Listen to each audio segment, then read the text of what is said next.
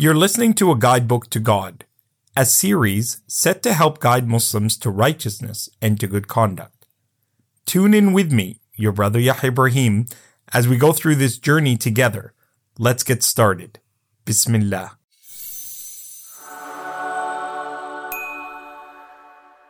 Having a private life with Allah. What does it mean to have privacy between you and Allah subhanahu wa ta'ala? Well, intentionally, it's that you are extra careful with Allah in your privacy than you are careful with what people see of you in society. And one of the things that we and I have as a habit as human beings is we only want people to see us on the best foot, in the best circumstances, in the best clothes, in the best attitudes. And of course, subhanAllah, that this is something that is even more prominent with our Instagram generation today. There's a curated feeling of how we seek for people to see our life. Nobody wants to be seen in the horror that is their uh, waking up and going to sleep. No one wants to see them at a moment of distraction when they're not ready to be viewed by the general public. But most people, may God forgive us, are uncaring of what it is that is observed and seen of them by the one who fashioned them, made them, created them, gave them the opportunity, the life and, and, the, and the health and the wealth that they share with impunity and withhold from other people. And therefore, your private life becomes one of the clear criterions of your sense of guidance and righteousness that you seek to curate between yourself and Allah.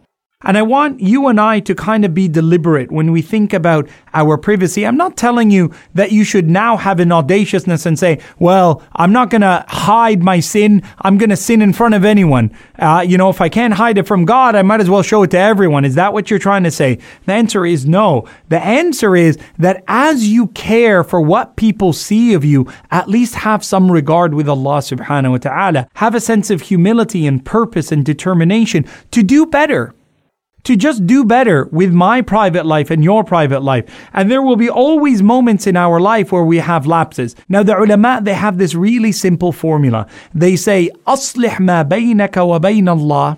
If you are able to fix your private life, your sirr with Allah, يصلح الله علانيتك.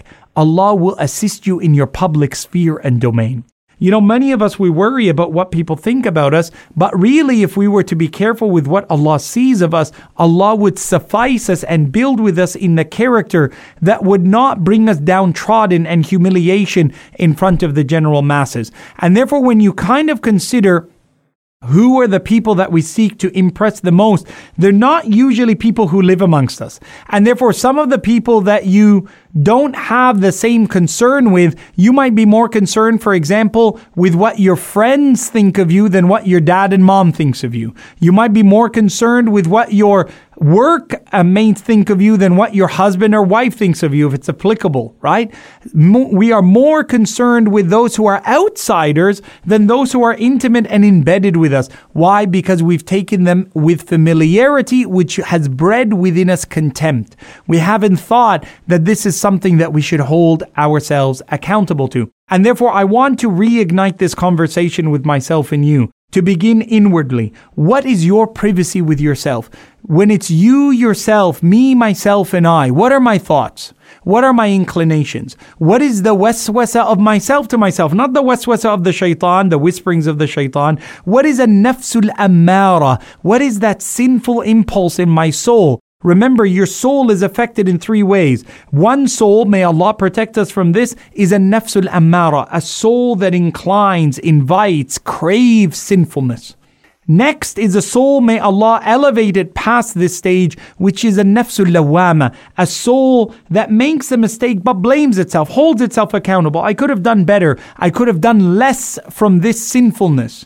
And the third in the elevated state is a nafsul mutma'inna, a soul that has reached a place of serenity, contentment, tranquility with Allah. Allahumma ja'alna minha ya, minhum ya Rab. May Allah make us of them who have this elevated standing and soul between us and Allah subhanahu wa ta'ala. But that very debased soul is the one you and I need to be careful of and the way to treat it, to elevate ourselves from being a soul that inclines to sinfulness, its only way of cure is to protect ourselves in our privacy from excessive sin.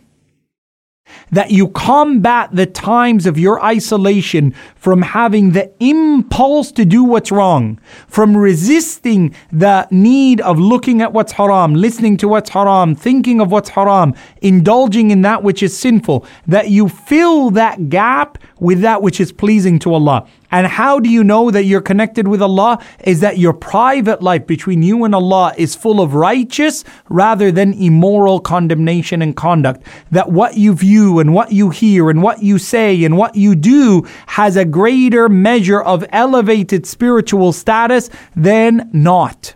And I pray that Allah subhanahu wa ta'ala gives you and I a spiritual awakening that in my heart and your heart, in our privacy and what is endeared in, in here, that the taqwa that we seek and show in our private life is of greater worth and value and practice than what we seek to show and demonstrate in public in our public portrayals of our obedience to Allah. How do I increase my privacy? Well, stand in prayer when other people are unaware. And that's why the night prayers, tahajjud prayers, uh, qiyamul layl is a powerful way. Even if it's just two rak'ah, wake yourself up a little bit before fajr. Pray two rak'ah before you sleep at Isha.